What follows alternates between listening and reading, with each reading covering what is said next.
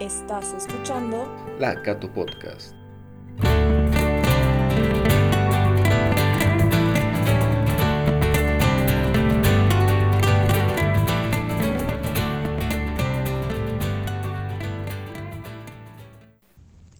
Buenos días a todos, espero que les vaya muy bien. Mi nombre es Natalia y les doy la bienvenida a un nuevo episodio de la Cato Podcast. El día de hoy me encuentro con el doctor Marcelo Camargo, quien es el director de carrera de Derecho. Esta carrera, por cierto, es una de las más conocidas y demandadas en nuestra universidad. Marcelo, ¿cómo estás? Muchas gracias, buen día Natalia, gracias por la invitación. Qué bueno, un gusto saludarte. Para empezar, cuéntanos un poco de ti, un breve currículum de tu trayectoria para que la audiencia te conozca mejor. De acuerdo, siempre es, es, incómodo ¿no? hablar de uno mismo, pero mm, eh, algunos aspectos así como eh, tal vez eh, un tanto relevantes que pueden ser interesantes. Yo em, estudié, em, soy cochabambino, estudié en el Colegio Loyola, posteriormente estudié la licenciatura en Derecho en la Universidad eh, Católica Boliviana, institución a la cual evidentemente le tengo mucho cariño. Eh, fui parte de un gran número de, graduados y titulados, tituladas que eh, pudimos estudiar mediante sistemas de becas en la universidad y posteriormente desarrollé unos posgrados en el extranjero, Actualmente cuento con tres maestrías, eh, para diplomados, especializaciones, eh, un doctorado y actualmente estoy cursando un segundo doctorado. Muy interesante. Felicidades, buen currículum. Muchas gracias. Gracias. Y bueno, empezamos con unas preguntas de manera general para conocer esta carrera. ¿Nos podrías contar de qué trata y cuáles son las áreas en las que los profesionales se pueden especializar? Claro, em, a ver, eh, el derecho es, es, una representación profesional de una aspiración social y la aspiración social es eh, vivir eh, o interactuar mediante respeto a, las otras personas con una aspiración o una, una intención de justicia y de paz. consecuentemente, el derecho como, como profesión está presente a lo largo de toda la existencia de los seres humanos y de la convivencia que eh, como tales tenemos dentro de la sociedad. ¿no?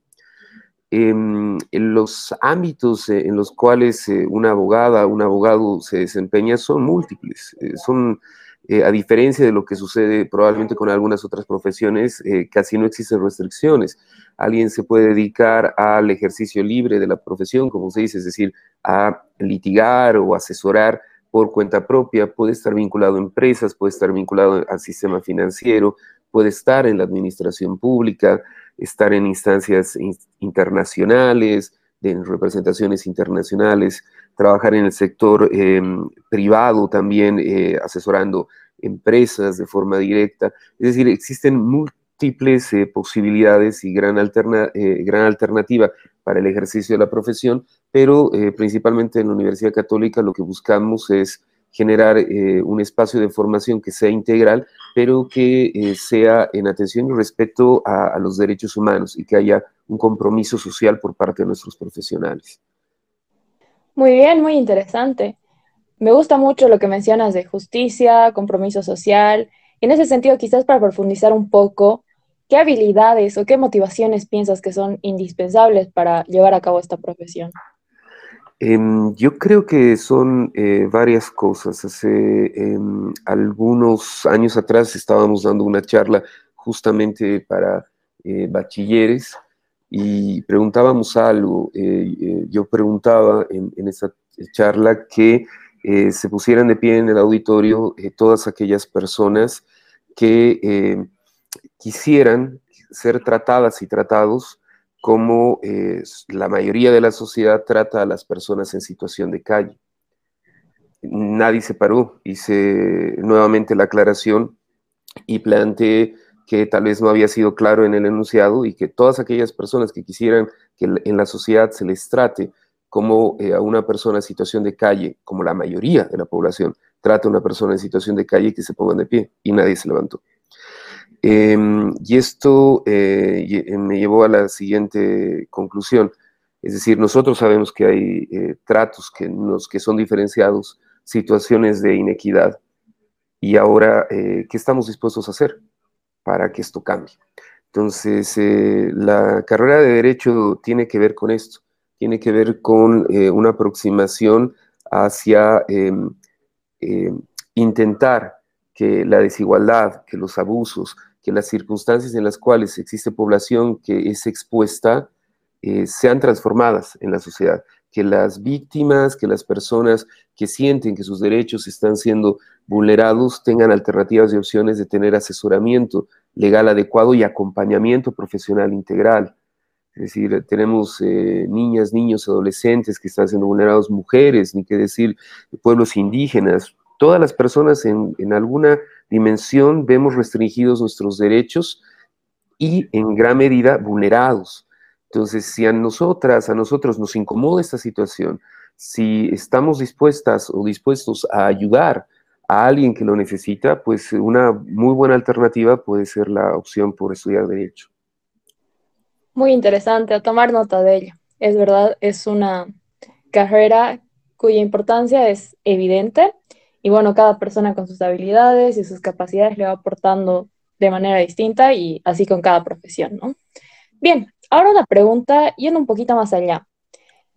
Sabemos que las leyes pueden cambiar de país a país y hay quienes creen que estudiar derecho a veces es para quedarse aquí, que lo aprendido quizás no es aplicable en otros lugares. ¿Qué nos podrías decir sobre esto? Eh, que primero es totalmente falso. Es verdad que cada país, eh, cada estado en realidad tiene eh, su propia normativa. Eso es parte de la independencia y de la libertad de cada uno de los estados. Pero así como hay principios básicos en ingeniería, por ejemplo, y ciertas fórmulas matemáticas aplican en consideraciones más o menos similares, similares, en condiciones más o menos similares en cualquier lugar, lo mismo sucede con el derecho. Por ejemplo, el arbitraje y la conciliación, que es una alternativa, son alternativas en realidad para la solución de conflictos, es, una de las eh, principales opciones que cuando se trata de inversiones de carácter internacional o empresas están desarrollando inversiones o su alcance llega a más de un país, establecen para solucionar algún tipo de discrepancia. Y ahí no, no se establece necesariamente una restricción de conocimiento o de formación en relación a un ámbito del derecho. Eh, el ámbito de los derechos humanos eh, eh, es, lo, propio porque los derechos humanos, independientemente de dónde estemos, son los mismos. los espacios de litigación internacional en materia de derechos humanos, el derecho internacional humanitario, el derecho internacional privado y el derecho internacional público. Y es más, ahora eh, también uno de los elementos fuertes que puede ser de interés de la gran mayoría, sobre todo de, eh, bachilleres o de personas de generaciones más recientes, tiene que ver con el uso de tecnologías de la información y la comunicación, y esa es una característica bien importante de la, de la CATO, porque la carrera de Derecho de la CATO, pues eh, ya existe una asignatura de que en su momento se denominó derecho informático y luego se denominó derecho, ahora se denomina derecho de las TICs y ética, hace más de 20 años. Entonces, eh, si es que yo tengo un problema porque me bloquean mi perfil en una red social o eh, eh, siento que me están haciendo bullying o alguien ha difundido algún contenido mío o me encuentro con un trabajo que yo hice en la universidad cargado en una base de datos de trabajos o mi información personal eh, en, eh, en, una, en una aplicación de, delivery que me piden eh, para poder darme el servicio. Es decir, todos estos aspectos de interacción social también tienen que ser regulados desde el derecho. Y en este espacio, las tecnologías de la información y la comunicación han, abierto que el derecho en aplicación de uso de TICs nos incida a todas y a todos. Y son muchos espacios y muchos ámbitos, entre otros, en los cuales eh, una abogada o un abogado se puede desempeñar perfectamente. Muy interesante, es bueno saberlo. Justo tenía una pregunta que se relacionaba con eso, ya que, bueno, vamos viendo que con el avance de la tecnología, a veces los casos que se puedan presentar son en un mundo virtual, ¿no? Entonces, me parece fenomenal, increíble que la católica empiece a preparar en ese aspecto, ¿no? Pero bueno, sigamos. Y en Bolivia específicamente, ¿cómo nos podrías decir que se encuentra el campo laboral? ¿Está saturado? ¿Hay, hay suficientes oportunidades? ¿Cómo se proyecta futuro? A ver, para nadie es indudable, para nadie es negable más bien que eh, existen muchas eh, ofertas de formación profesional en, materia de derecho. Es decir, es una de las carreras que está presente en casi todas las universidades, tanto del sistema público eh, y del sistema de la Universidad Boliviana, donde está la Universidad Católica Boliviana, como del sector de las universidades privadas. Sin embargo, ahí me gustaría citar mucho eh, una frase que mi mamá me dijo cuando yo comenté que quería estudiar derecho, y es eh, que la crema donde sea flota. Eh, no tiene que ver con que haya muchos o pocos, tiene que ver con que tú seas un buen profesional o una buena profesional y estés formado o formada adecuadamente. Y en este caso, para nadie es fácil terminar una carrera e insertarse en el mundo laboral pero la ventaja es que eh, la calidad eh, de la formación en la Universidad Católica Boliviana y en la carrera de Derecho tienen como carta de presentación a, sus titulados y tituladas. Y entonces, eh, literalmente nosotros recibimos convocatorias de, instituciones, entidades públicas, entidades privadas, pidiendo profesionales jóvenes y sabemos que dentro de su escala, si son de la católica, ya es casi un hecho que eh, tienen eh, el espacio abierto para poder desarrollar su actividad. Y hasta donde hemos hecho los seguimientos a tituladas y titulados, son muy pocos o casos muy particulares que hubieran tenido dificultades de eh, ejercicio profesional o en la mayoría de los casos quienes están en esa situación han optado por dedicarse a otra actividad y de igual manera les está yendo bien. Lo que quiero decir con esto es que puede ser que haya muchos profesionales, pero mientras uno sea un profesional con excelencia eh, en su formación y con compromiso social, esto no, no va a ser ni debería ser una barrera. Sí, totalmente de acuerdo, muy bien dicho. Cada persona, cada profesional tiene que ir buscando la manera de, de superarse, ¿no? Como profesional y como persona y así el camino se va abriendo, se va armando. Entonces, muchas gracias por, esa respuesta. Y bueno, otra pregunta que es quizás un poco, no sé, un poco más delicada, podríamos decirlo, pero es importante, es importante hacerla porque, bueno, creo que es algo que está en el pensamiento de muchos. Y es que en este país, como en muchos otros países sucede, que, hay, que existe la corrupción. Y hay muchos que piensan que meterse a estudiar derecho o específicamente quizás enfocarse en el área de la política, es meterse en realidad a, un mundo de corrupción y eso puede ser quizás un limitante para estudiar esta carrera. ¿Qué podrías decir al respecto? La, corrupción no es una obligación, aunque crean que es así. son opciones que, toman personas y que obviamente infringen en, esas, en ese comportamiento, en esas conductas, eh, la normativa eh, nacional. El derecho es eh, un, o el sistema más bien judicial y el sistema político obviamente están desacreditados. Y están desacreditados aquí y en otras partes del mundo. Y están asociados con otras partes del mundo. Yo planteo ahí dos cosas. Cuando conversamos con los estudiantes de semestres iniciales, eh, siempre surge esto, es decir, ¿dónde aparece eh, el abogado en relación, o la abogada en relación a eh, otras profesiones? Cuando alguien nace, pues hay un médico y pues todo el mundo está feliz con el médico. Cuando alguien se enamora y decide casarse, si fuera por una vía religiosa, pues está muy feliz y agradecen al sacerdote, si, en el caso de que fuera un matrimonio católico. Em, si es que alguien se enferma, acudimos al médico y el médico o la médico nos, nos acompaña y aunque no se pueda resolver el tema de la enfermedad, estamos agradecidos. ¿Dónde aparecemos los abogados eh, y las abogadas? Cuando las personas tienen conflictos.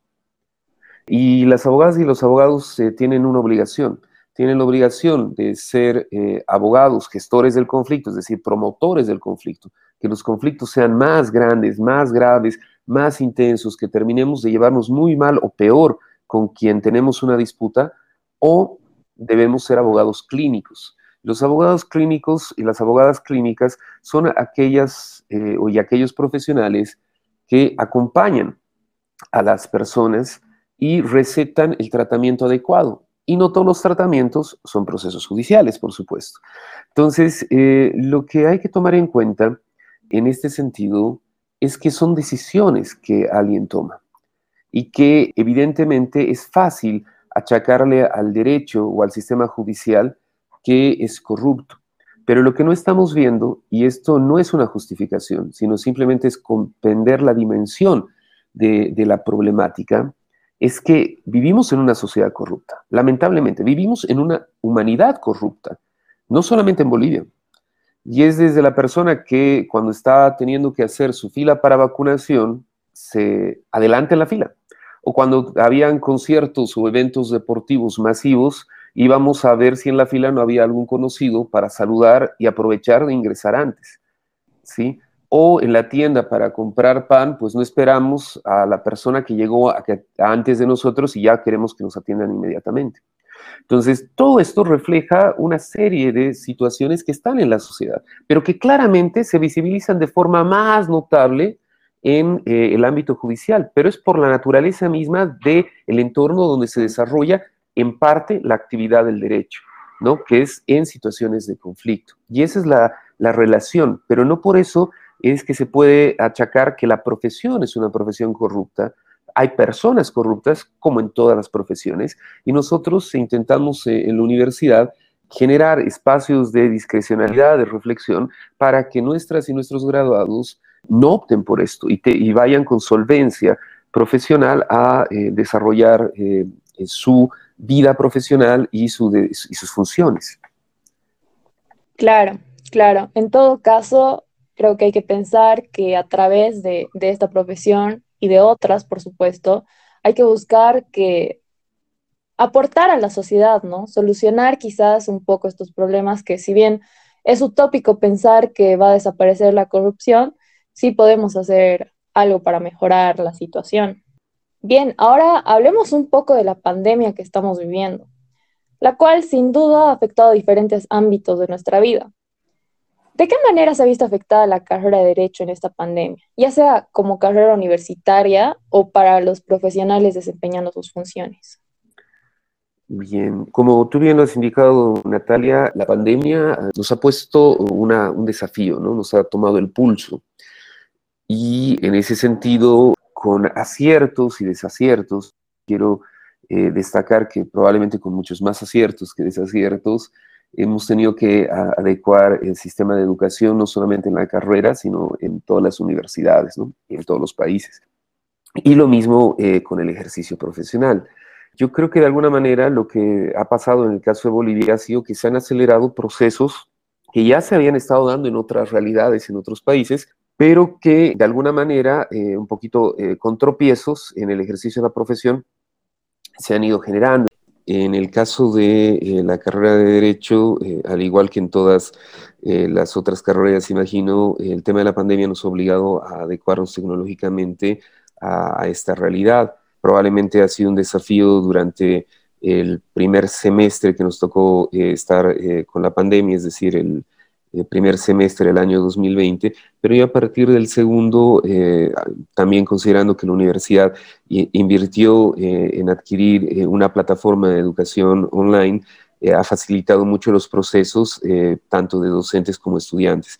De todas maneras, todos estos recursos y estas herramientas y esta nueva forma de, enseñanza-aprendizaje también em, más allá de que volvamos a, retomar en algún momento clases semipresenciales o clases presenciales, no son itinerantes, es decir, han llegado para quedarse. Entonces, toda esta posibilidad que nos está eh, poniendo a prueba la pandemia en relación a la educación virtual eh, nos hace más fuertes en cuanto a capacidades y competencias para encarar nuevos desafíos y nuevas formas de enseñanza.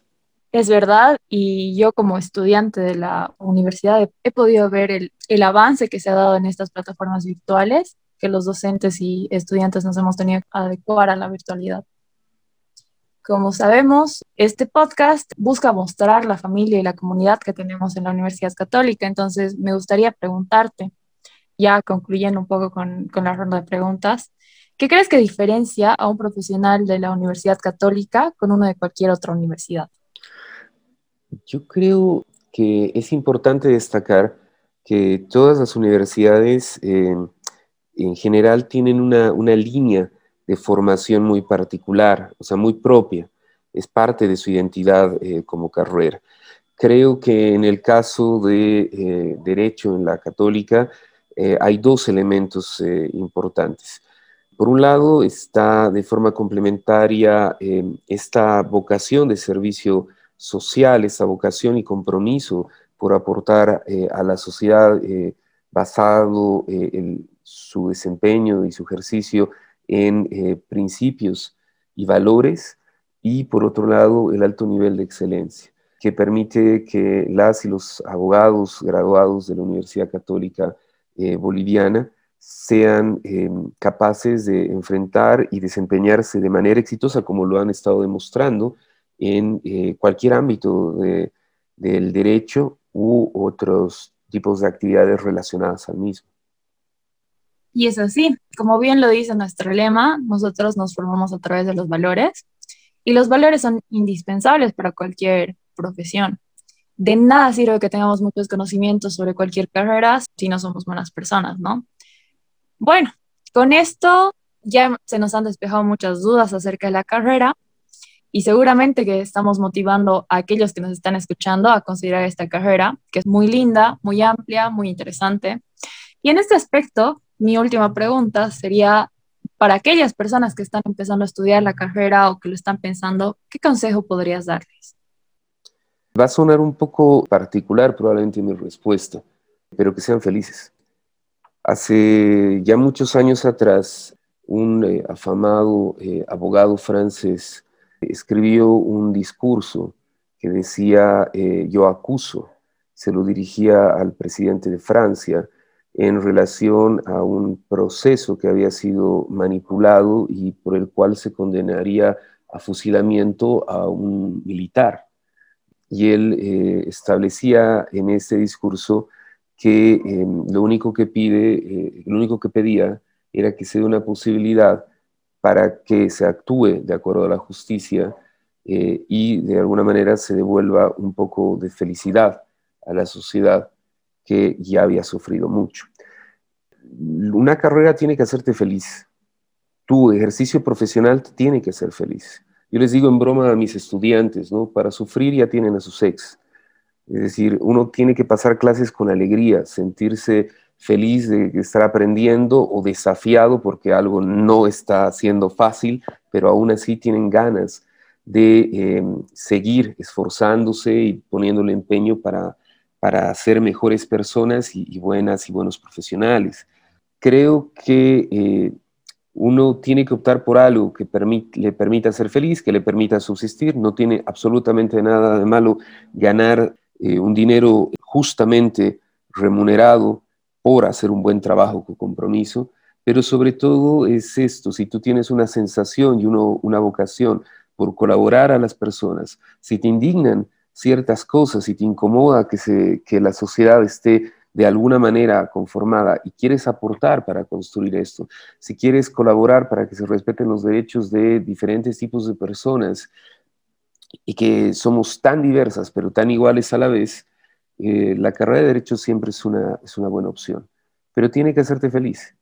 Y vuelvo a insistir, o sea, no tenemos derecho a ser feliz, tenemos la obligación de ser felices. Y ojalá eh, sea eh, estudiando algo que te genere esta emoción. Gracias. La verdad me encantó el consejo. Muy particular, pero realmente muy cierto.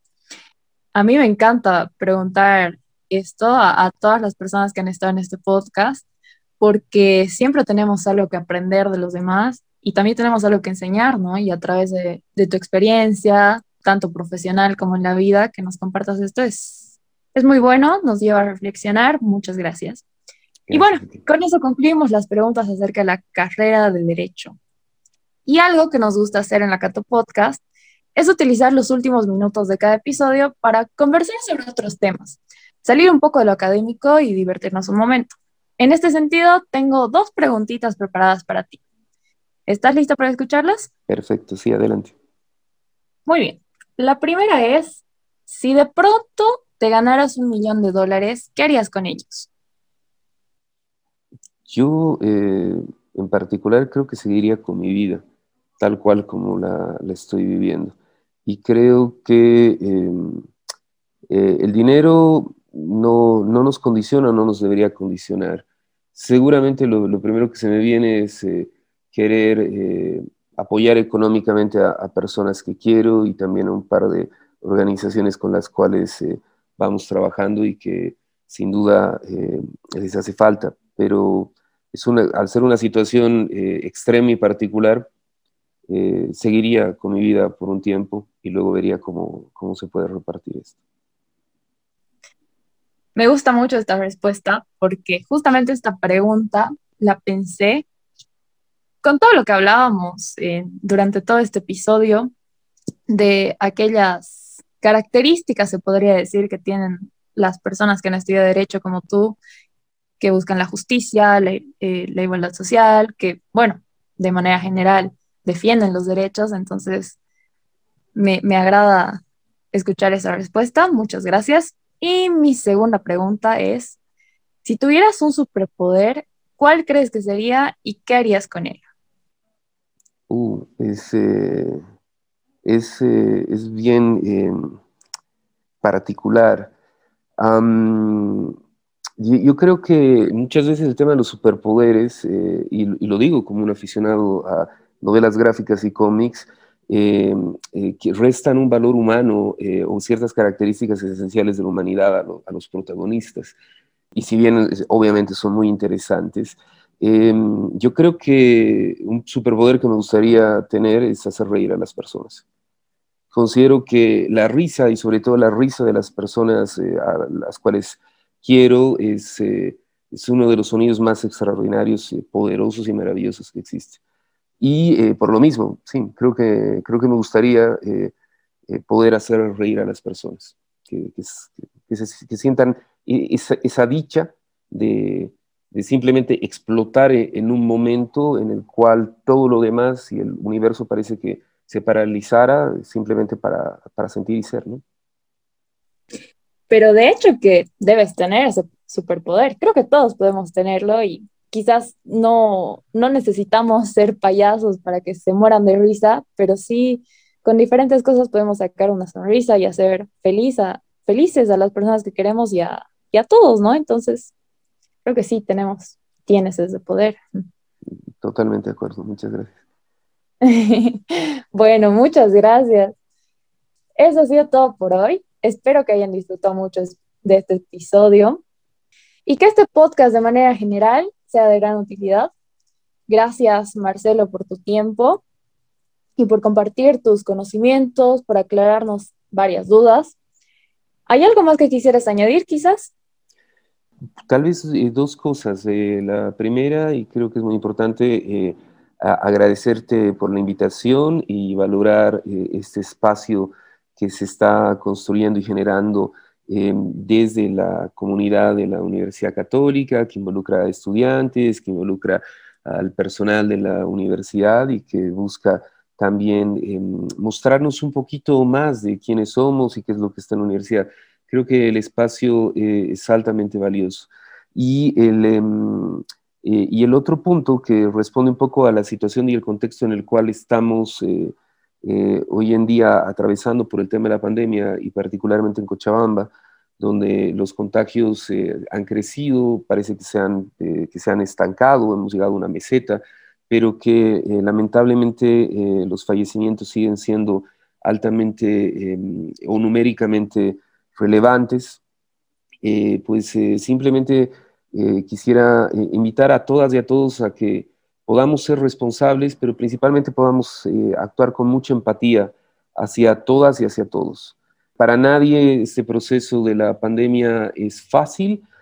hay personas que enferman y el, el proceso lo llevan de forma muy, ah, muy serena y muy acompañada y para otras y otros es eh, altamente difícil. Todas y todos conocemos a alguien que, no lo ha pasado bien y es eh, un momento en el cual eh, tenemos que ser capaces de volver a reencontrarnos con nosotras y nosotros mismos y ser capaces de ver a los ojos a, las y a los demás con respeto y cariño y sobre todo con empatía.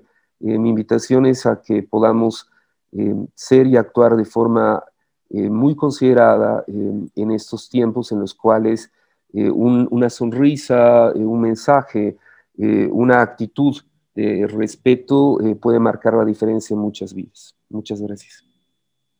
Muy bien, muchas gracias. Sí, muy importante. Ahora más que nunca, con la situación que estamos viviendo, esas palabras pues son precisas. Bueno, una vez más, gracias por tu tiempo. Para todos los que nos estén escuchando, no se olviden seguir a la universidad en las redes sociales. Les deseo mucho éxito en todas sus tareas, en sus funciones, mucha salud, como lo decíamos, ahora más que nunca tenemos que cuidarnos. Gracias por escucharnos y nos encontramos en un próximo episodio de La Cato Podcast.